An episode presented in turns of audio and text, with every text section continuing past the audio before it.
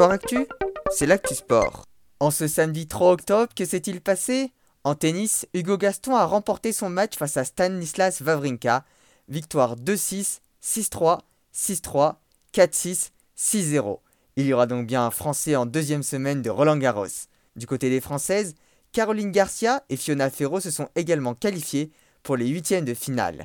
Dans les autres rencontres, le russe Alexander Roublev et le grec Stefanos Tsitsipas se sont eux aussi qualifiés. En football, le PSG s'est largement imposé 6 buts à 1 face à Angers en ouverture de la sixième journée de Ligue 1. Du côté du rugby, troisième journée de top 14, Brive a remporté son match 19-13 face à Pau. Le stade français qui recevait Bayonne s'est incliné 19-26 et Clermont-Ferrand a battu Agen 31-12.